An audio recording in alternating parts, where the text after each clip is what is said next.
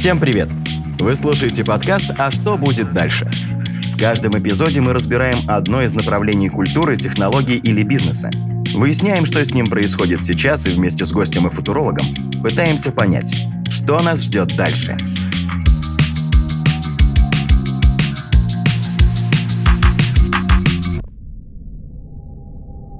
Что такое космос? Прошло немало времени с тех пор, как человек первый раз стал изучать небо целенаправленно, открывать планеты и звезды. В космическом масштабе времени это всего лишь миг, а Вселенная – неисчерпаемый источник тайн и чудес. 12 апреля 1961 года Юрий Алексеевич Гагарин на космическом корабле «Восток» открыл дорогу человечеству в широкую область исследования космоса. После этого за короткий промежуток времени человек вышел в открытый космос и даже высадился на Луну. Позже люди отправили космические зонды в разные уголки Солнечной системы и за ее пределы. Человечество построило орбитальные станции, и мир надеялся на скорое исследование планет нашей системы. И не только. За более чем 60-летнюю историю пилотируемой космонавтики в космосе побывали почти 600 человек из 40 стран мира – но никакой базы на Луне, никаких полетов на Марс или просто полетов в космос, доступных для каждого, не случилось. Советский Союз первым запустил в космическое пространство спутник, живое существо и человека. Освоение космоса СССР начал с построения газодинамической лаборатории в 1921 году. Долгие годы исследовательской и конструкторской работы дали свои плоды, и в 1957 году во внеземное пространство впервые запустили первый искусственный спутник Земли «Спутник-1». Шарообразный объект передал на Землю сигнал об успешном старте и находился на орбите 92 дня, преодолев расстояние в 60 миллионов километров. Его запуск и пребывание за пределами Земли стало настолько значимым событием для землян, что в его честь создавали значки и даже елочные украшения – Конструкторам, воодушевленным первым удачным опытом, не терпелось отправить в космос живое существо. И им стала дворняга по имени Лайка. Главной задачей исследователей была проверка выживаемости живого существа в процессе космического полета. Так, спустя 6 часов в космосе, кабина перегрелась, что привело к гибели животного. В это же время в СССР произошел запуск первого искусственного спутника Солнца – Результатом запуска стало получение первых фотографий обратной от Земли стороны Луны. 2 июля 1959 года состоялся старт одноступенчатой геофизической баллистической ракеты. На ее борту находились кролик Марфуша и две собаки – Отважная и Снежинка. Их отправили с целью планового эксперимента по изучению влияния космических полетов на живой организм. Другой задачей перед исследователями стояло решение проблемы возвращения экипажей на Землю – После непродолжительного полета за пределы атмосферы все животные благополучно вернулись на родную планету. После удачного полета животных в космическое пространство 12 апреля 1961 года с космодрома Байконур стартовал одноместный космический корабль «Восток-1» с человеком на борту, совершив полный оборот вокруг Земли. Первый в мире космонавт Юрий Гагарин пробыл в космосе 108 минут и вернулся на Землю живым и невредимым. С тех пор день первого полета человека в космос отмечают как День космонавтики. А в честь Юрия Гагарина в каждом городе нашей страны названы улицы. На космическом корабле «Восток-6» в 1963 году совершила первый в мире полет женщина-космонавт Терешкова Валентина Владимировна. Следующий полет женщины в космос состоялся только спустя 19 лет. И второй женщиной-космонавтом стала Светлана Савицкая. Комиссия распределила меня в город Королев как раз в ракетной космической корпорации «Энергия». Я сначала работал инженером, прочнистом, рассчитывал на прочность элемента космических кораблей, станций и появившуюся тогда систему «Энергия Буран». Более молодые, это Муса Манаров, Александр Баландин и я, были зачислены в группу для подготовки к полету на Буране вместе с летчиками-испытателями. Это герой Советского Союза, летчик-космонавт СССР Александр Лавейкин. Он рассказывает, как впервые полетел в космос. Для того, чтобы полететь на этой системе, надо было два условия. Первое условие – это научиться летать на самолете истребителя, с тем, чтобы в случае необходимости продублировать посадку «Бурана». И второе – это иметь опыт космического полета. Для того, чтобы выполнить первый пункт, мы были направлены втроем в Курский учебно-авиационный центр. где очень быстро прошли подготовительную программу с летчиками и инструкторами и самостоятельно вылетели на самолете Л-29 уже без инструктора. То есть моя мечта детства свершилась. Я стал летчиком, чем очень горжусь и сейчас до сих пор. В настоящий момент у России есть несколько преимуществ в изучении космоса. Например, пилотируемая космонавтика и системы жизнеобеспечения, надежные ракеты-носители, космические корабли и двигатели. У России было два преимущества исторические. Ну, во-первых, мы были первыми в части полета и доставки грузов, и были первыми не только календарно, местами даже концептуально. Сейчас вы слушаете футуролога Евгения Кузнецова. То есть, например, когда Королев придумал ракету Н-1, это была первая мультидвигательная система, то это была абсолютно гениальная идея, которую было невозможно реализовать на уровне техники 60-х годов. Просто потому, что слишком большая неоднородность горения – а управлять им можно было только сверхбыстрой электроникой, которой тогда не было. В нашей стране космической отраслью управляет государственная корпорация «Роскосмос». Эта госкорпорация сотрудничает с другими космическими агентствами, такими как НАСА и ЕКА. Федеральная космическая программа России – масштабный и амбициозный проект, целью которого является детальное изучение космического пространства и его объектов, предупреждение природных и техногенных катастроф, исследование Земли посредством высокотехнологичных зондов. По федеральной космической программе, разработанной Роскосмосом, запланированы миссии в рамках международной кооперации по исследованию Марса, Венеры, Меркурия и Солнца. Второй приоритет, который у нас был, это, конечно же, пилотируемая космонавтика. Здесь у нас долгое время был огромный приоритет по количеству космонавтов и проведенного на орбите времени у нас было прям радикальное преимущество. Однако за последние 20 лет э, мы его а, не то чтобы растеряли, но китайцы и, прежде всего, американцы нас очень сильно нагоняют.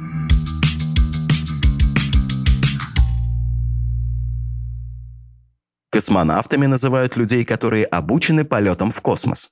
Они выполняют различные задачи для того, чтобы обеспечить бесперебойную работу космических станций.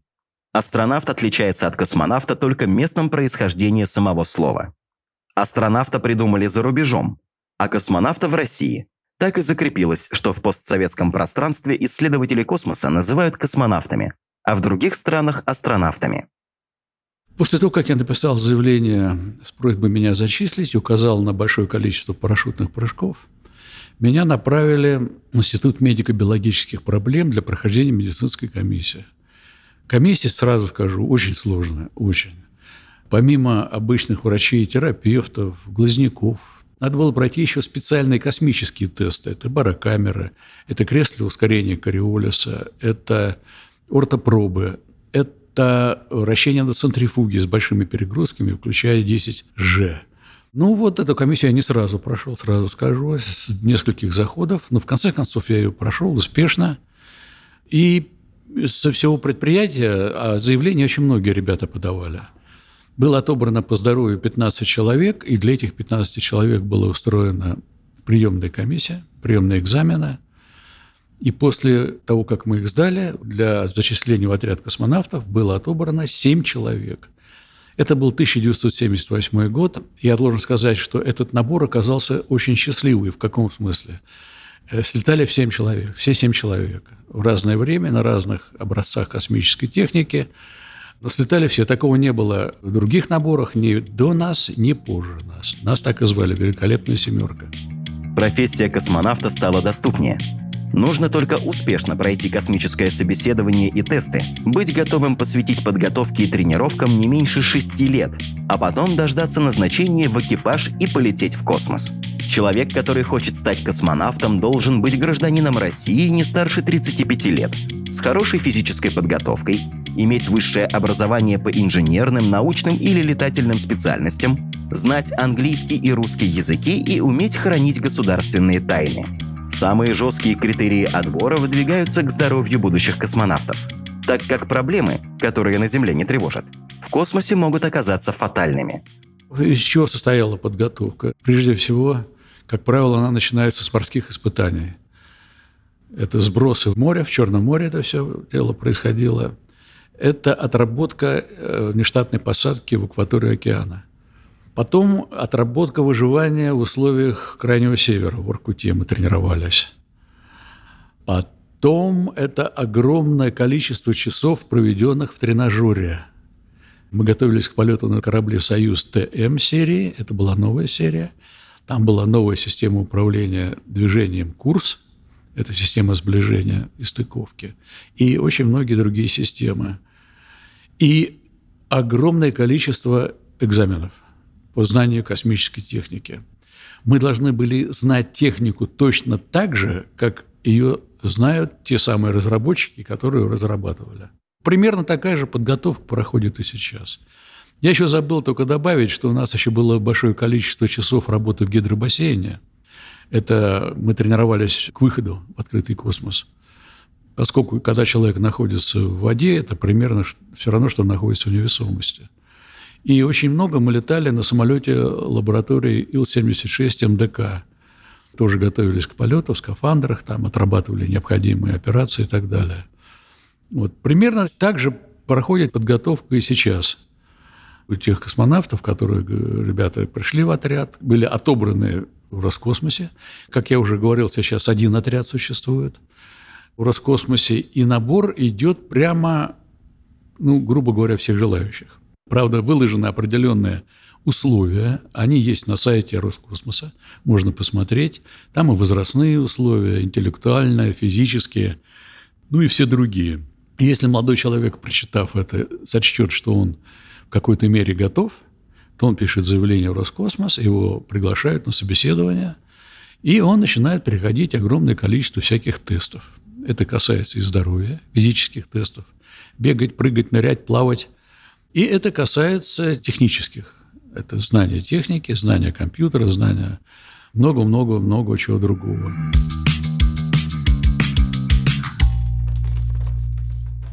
В современном мире люди давно перестали пользоваться бумажными картами. Ведь под рукой всегда есть телефон с навигатором. Работа навигатора осуществляется с помощью спутниковой системы GPS, придуманной в США. Но у России есть аналогичная разработка, которая обеспечивает точное позиционирование объекта в пространстве с минимальной погрешностью. И она называется ГЛОНАСС – Глобальная навигационная спутниковая система.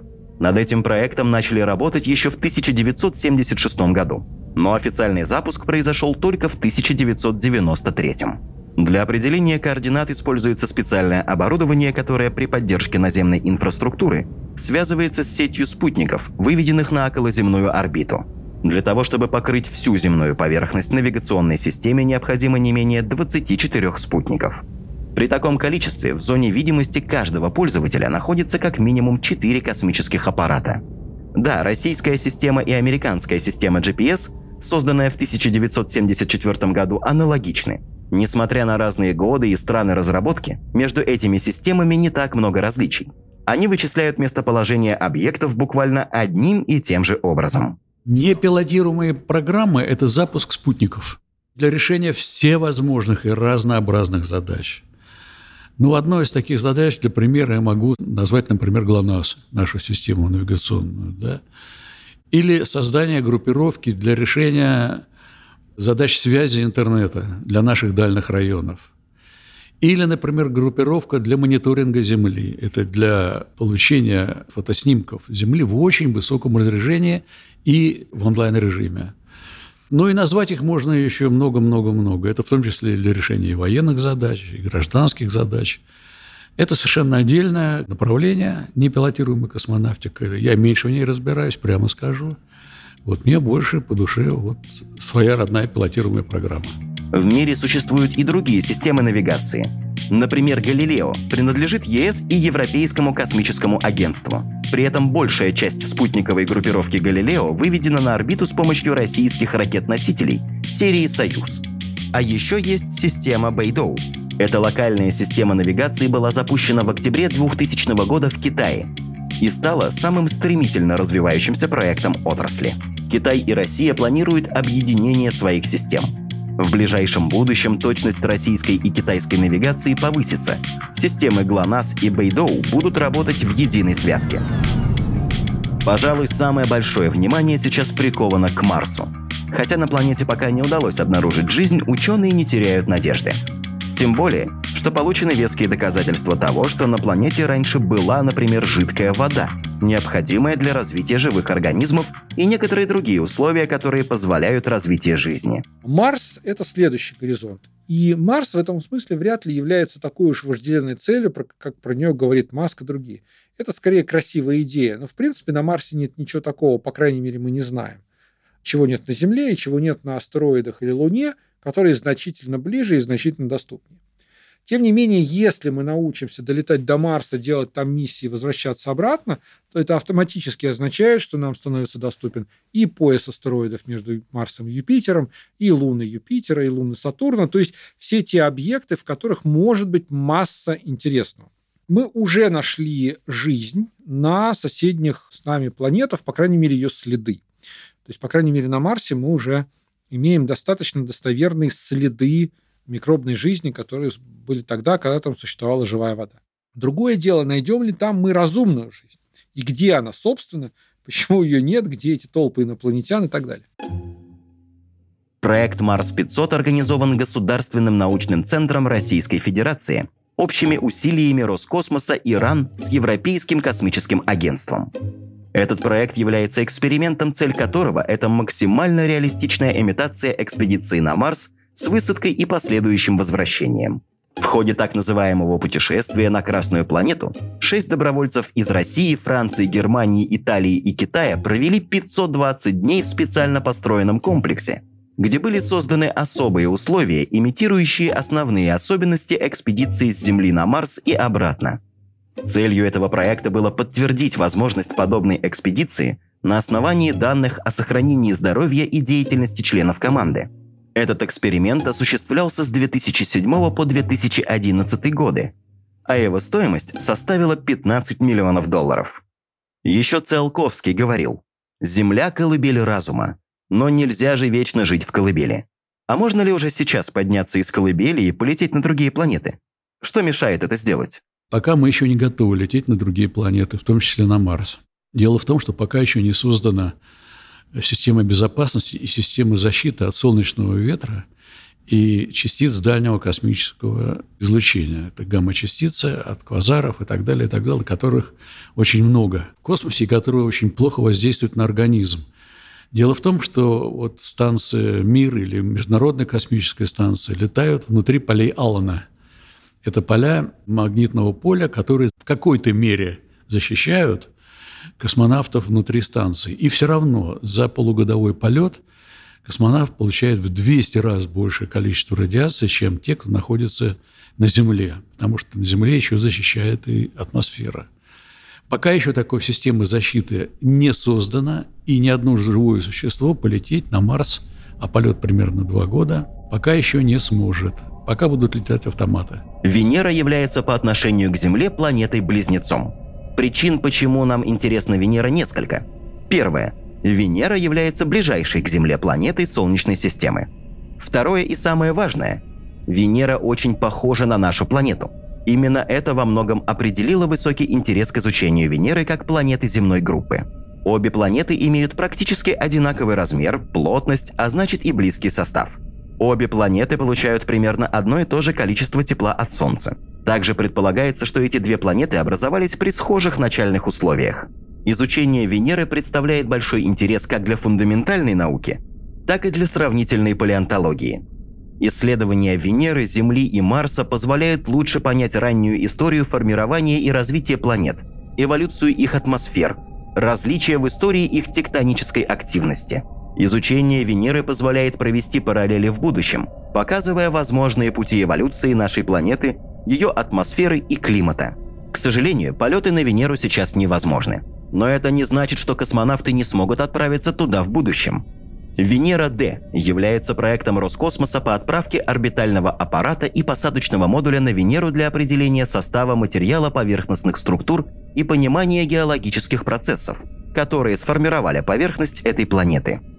Полет запланирован на период между 2029 и 2033 годами. Целями проекта является изучение динамики и природы супервращения, радиационного баланса и парникового эффекта, измерение состава атмосферы, изучение облаков и их состава, а также выяснение характеристики тепловой структуры атмосферы, ветров, солнечных структур, геологии местных форм рельефа. До российской миссии на Венеру хотят запустить индийский аппарат с российско-французским прибором, в производстве которого участвует Институт космических исследований. Автоматическая межпланетная станция Венера-Д состоит из орбитального и посадочного аппаратов для комплексного изучения атмосферы Венеры, ее поверхности, внутреннего строения и окружающей плазмы. Третья космическая функция, в которой мы были лидерами, это достижение и изучение небесных тел при помощи автоматов, то есть зонды. Например, там до Венеры, в общем-то, российские зонды долетели советские первыми, да и до сих пор ничего сопоставимого на Венеру не летал. Освоение космоса не стоит на месте. И в настоящий момент разрабатываются будущие проекты. Например, планируемая российская орбитальная служебная станция «РОС», которая должна прийти на смену МКС после 2024 года. Одна из причин создания России проекта собственной космической станции Сомнения отечественных космических специалистов в дальнейшей возможности поддержания МКС в рабочем состоянии. Специалисты из Роскосмоса подсчитали, что после 2025 года может начаться масштабный выход из строя систем МКС. Ранее уже сообщалось, что российский сегмент МКС изношен на 80%. На данный момент уже известно, что новая станция получит многослойную броню, которая защитит от частиц до 1 сантиметра. Как и МКС, российская станция сможет уклоняться от крупного космического мусора. А для облегчения труда космонавтов на РОС будут использоваться роботы, виртуальная и дополненная реальность. Эскизное проектирование орбитальной станции должно завершиться уже к концу 2023 года. Второй этап развертывания должен начаться в 2030 году. Будущую станцию отличают такие преимущества, как большое количество энергии, возможность обслуживания космических аппаратов вне Земли, взаимодействие с группировками спутников и самое важное, что конструкция РОС позволит успешно заменять отдельные модули на станции в случае их износа. В отличие от МКС, российскую станцию планируют разместить на высокоширотной орбите. Во-первых, с высокой широты открывается обзор на всю территорию нашей страны. Из такой орбиты удобно обозревать полярные территории, что расширяет возможности научных исследований. Во-вторых, высокоширотная орбита предполагает возрастание радиационной нагрузки на экипаж и научные приборы в три раза по сравнению с МКС. Такие жесткие условия очень напоминают лунную орбиту и позволяют тщательнее подготовиться к будущим миссиям по изучению спутника Земли. Ну, у нас договор подписан об использовании МКС до 2024 года. Потом нам надо будет создавать свою станцию и уходить уже на новую станцию. Это будет станция не постоянно будет экипаж находиться, а будет посещать ее. Почему? Это как раз вот по той причине, которую я сказал, защита от воздействия космических лучей. Дело в том, что наклонение, если сейчас где-то 52 с небольшим у МКС, то в новой нашей уже отечественной станции будет наклонение почти 90 градусов. В этом случае мы будем полностью перекрывать своей орбитой российскую территорию – но мы, к сожалению, попадаем в то место, где почти нет полей Алана. Это при полюсе, надполюсная, так сказать, область. И там космонавты будут подвергаться очень жесткому излучению. Поэтому постоянно экипаж летать не будет, а будет посещать. То есть работать будут роботы, как и положено в наше время, выполнять все эксперименты. А для ремонтных и других работ туда будут прилетать какое-то время космонавты, снимать данные и привозить их на Землю. Вот примерно такая программа намечается. Полеты начнутся, скорее всего, ну, я думаю, не раньше 2025 года, уже пилотируемые полеты. Это будет, скорее всего, новый корабль «Орел», шестиместный, многоразовый, и э, использоваться будет ракета «Ангара». Ну, она может быть одноступенчатая, двух-, трех- и пятиступенчатая, в зависимости от задачи. Вся эта программа будет выполняться с использованием нового нашего космодрома «Восточный». После распада СССР космическая держава осталась без собственного космодрома, который бы осуществлял пилотируемые миссии, ведь Байконур отошел к Казахстану. В 2007 году президент России подписал указ, согласно которому в стране должен появиться собственный космодром – «Восточный». «Восточный» – это российский космодром, строительство которого ведется на Дальнем Востоке в Амурской области в районе города Циолковский – этот регион отличается низкой сейсмичностью. Немаловажно и то, что согласно расчетам, у ракет, запущенных с космодрома в Амурской области, будет абсолютно безопасная траектория. Первая ступень должна падать на юге Якутии, который не заселен, а вторая в Северном Ледовитом океане. Этот космодром предназначен для обеспечения подготовки и запуска космических аппаратов, транспортных грузовых кораблей, модулей орбитальных станций. Еще Восточный нужен для выполнения программ пилотируемых космических полетов и перспективных космических программ по изучению и освоению небесных тел, а также для осуществления международного сотрудничества в этой сфере. Разумеется, деятельность космодрома Восточный невозможно представить без квалифицированных кадров. На сегодняшний день подготовка специалистов ведется сразу в нескольких российских вузах. Южно-Уральском государственном университете, Амурском государственном университете, Московском авиационном институте. С 2012 года подготовка специалистов для всех служб космодрома началась еще и в университете имени Баумана в Москве и педуниверситете в Благовещенске. Процесс запуска ракеты в космос до сих пор кажется многим настоящим волшебством. Тем более, что попасть на настоящий космодром довольно проблематично. Впервые я увидел ракету, когда стоял в скафандре с чемоданчиком-вентилятором и должен был на ней стартовать. До этого мне не приходилось вот так близко быть на стартовой позиции и видеть старт воочию. Это был, собственно, первый старт, который я увидел. Изнутри космического корабля «Союз-ТМ-2». Первый запуск ракеты с космодрома «Восточный», застрахованный на 1,84 миллиарда рублей, состоялся 28 апреля 2016 года. Тогда ракета-носитель «Союз» вывела на орбиту сразу три космических аппарата. АИС-2Д, Михаил Ломоносов и наноспутник «Самсат-218». Эксперты говорят, что в результате строительства нового космодрома «Восточный» страна получит абсолютную независимость космической деятельности – кстати, каждый, кто держал в руках купюру достоинством в 2000 рублей, выпущенную в октябре 2017 года Банком России, мог увидеть на оборотной стороне стартовый комплекс «Восточный».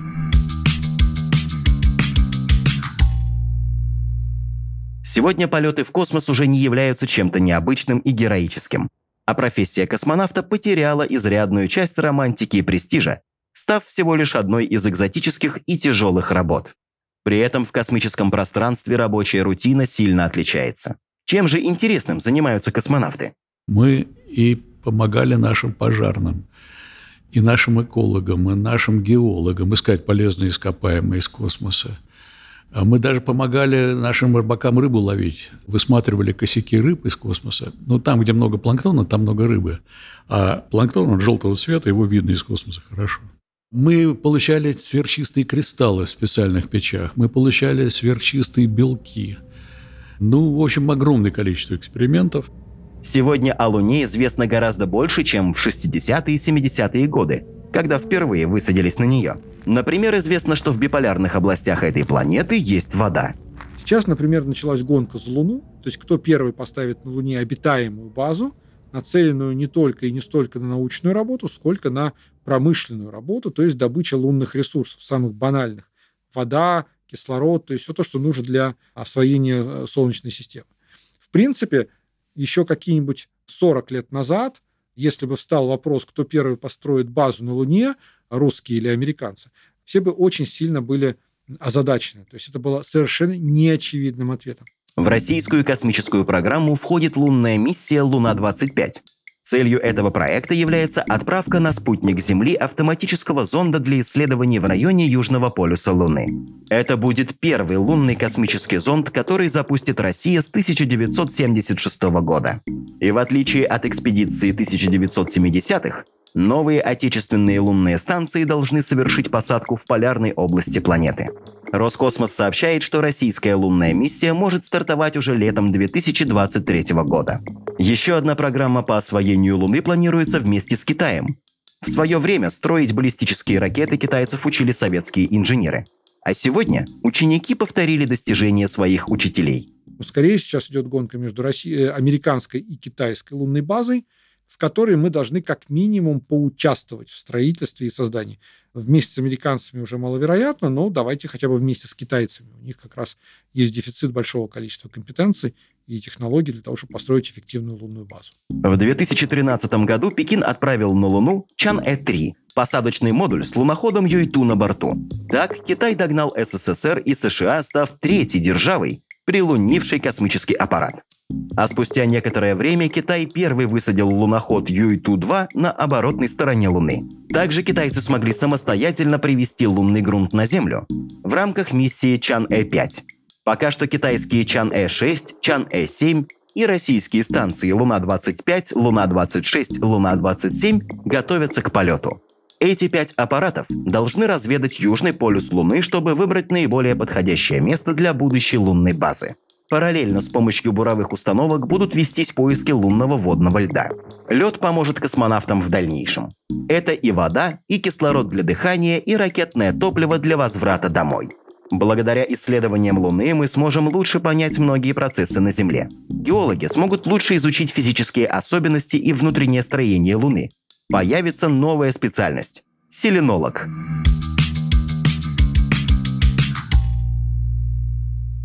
Вопросы, связанные с освоением космоса, не теряют своей актуальности на протяжении нескольких веков. Однако космическое пространство по-прежнему считается неизведанным. И чем дальше люди продвигаются в его освоении, тем больше у них возникает вопросов. И тем больше расширяется граница непознанного. Резюмируя, российская космонавтика – это, конечно, не космонавтика с нуля. И это, конечно же, космонавтика с огромной историей, а, с огромным накопленным потенциалом и, как говорят в этой отрасли, с огромными заделами. Но темпы развития в мире настолько высоки, что если мы не будем радикально ускоряться, то мы можем очень сильно отстать. Или, как я привожу эту грустную аналогию, мы можем превратиться в космическую Португалию. Португалия была первой страной, запустившей океанские плавания, первая, обогнувшая Африку, и э, страна, которая создала первые наиболее эффективные колониальные фактории в океанском плавании. Тем не менее, уже через сто лет от португальского колониального могущества не осталось практически ничего. На повестке дня уже была Испания, потом Голландия, потом Англия, там, Франция, другие страны. Ну и, в общем, Португалия сейчас это захолустная провинция, в которой там вкусная рыбка, хороший климат и не более. И вот этот риск стать космической Португалией, он, конечно, очень сильный. Но для России надо прикладывать огромные усилия, чтобы его не допустить. Что же нужно делать, чтобы не превратиться в космическую Португалию? Первое, мы должны обжить околоземную орбиту. Это то, о чем писал еще Циолковский, Беляев. То есть мы вот должны построить космические отели, космические фабрики, космические медицинские центры на орбите, чтобы орбита превратилась ну, в такую же достижимую и доступную нам среду, как сама земная поверхность. Это близкий горизонт, это буквально десятилетие. Дальше мы должны обжить Луну, потому что Луна – это ключевой источник ресурсов и ключевой форпост для дальнейшего освоения космоса.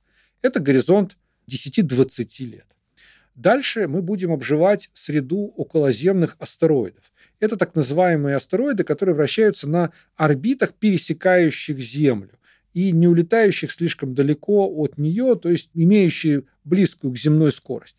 Это тоже колоссальный источник ресурсов, потому что там есть и ресурсы для космического производства, там железо, никель, и а, ресурсы для Земли, например, платина и так далее.